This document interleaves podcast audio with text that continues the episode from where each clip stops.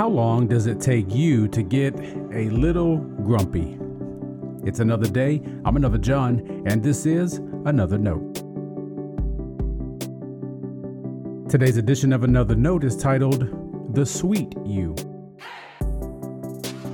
Our scripture reference today is Exodus chapter 15, verses 22 through 27. As always, may the Lord add a blessing to the reading and hearing of His holy word.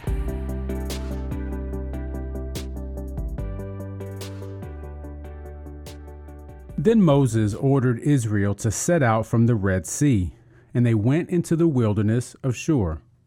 They went for three days in the wilderness and found no water.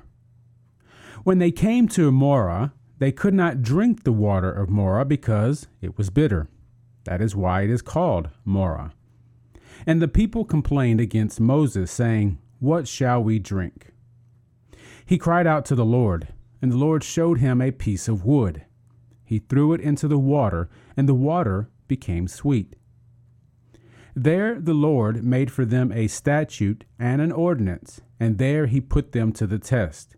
He said, If you will listen carefully to the voice of the Lord your God, and do what is right in his sight, and give heed to his commandments, and keep all his statutes, I will not bring upon you any of the diseases that I brought upon the Egyptians, for I am the Lord who heals you. Then they came to Elim, where there were twelve springs of water and seventy palm trees, and they camped there by the water. This is the word of our Lord. Thanks be to God.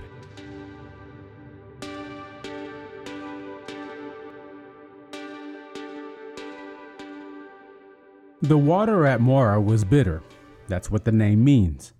It also seems the people were Marah. There's a suggestion that what made the water bitter was the people's bitterness. I bet you could preach that sermon. Now, three days walking through the wilderness without water will get to you. And this will become a familiar characterization of God's people. Their collective response isn't to cry out to God for help, it isn't to pray. There's no sense anyone offers their help to Moses to find good water. No, instead, they complain. There's another sermon for you. Notice what the text says about the Marah experience.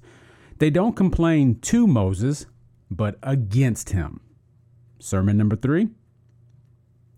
The irony of this is they had just experienced a miracle involving water. Moses struck the Red Sea with his staff, a piece of wood, and the waters parted for them. Truth be told, I'm partial to the Israelites. It had only been days since they learned what God would do. The lesson needs time to settle. I can understand their complaining. For many of us, it's been years since we learned the lesson, and we still won't shake our bitter or complaining spirit. Before the story is over, once again, water and a piece of wood reshape us. After throwing a piece of wood into the water, the bitterness dissipates and the water is sweet. Not even just potable, it was good. Does it matter to you what kind of wood Moses threw in the water? Biblical commentary offers some great discussion about that. Whatever it was, we can draw symbolism from it. But what I'm reflecting on today is the obedience of Moses. God showed him a piece of wood. From that, Moses apparently understood what God wanted him to do. Moses didn't listen to the complaints against him, he listened to God's direction. Sweet water was the result. Right after that, God gave the people a statute and an ordinance.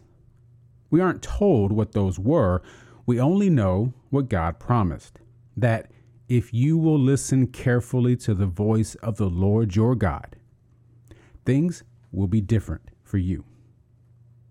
Now, you'll never hear me say that if you read your Bible, pray, go to church, and tithe, that your life will be nothing but sweetness. That's not how faith works. I will tell you, though, if you learn to listen to the voice of God, things will be different for you. You will be different.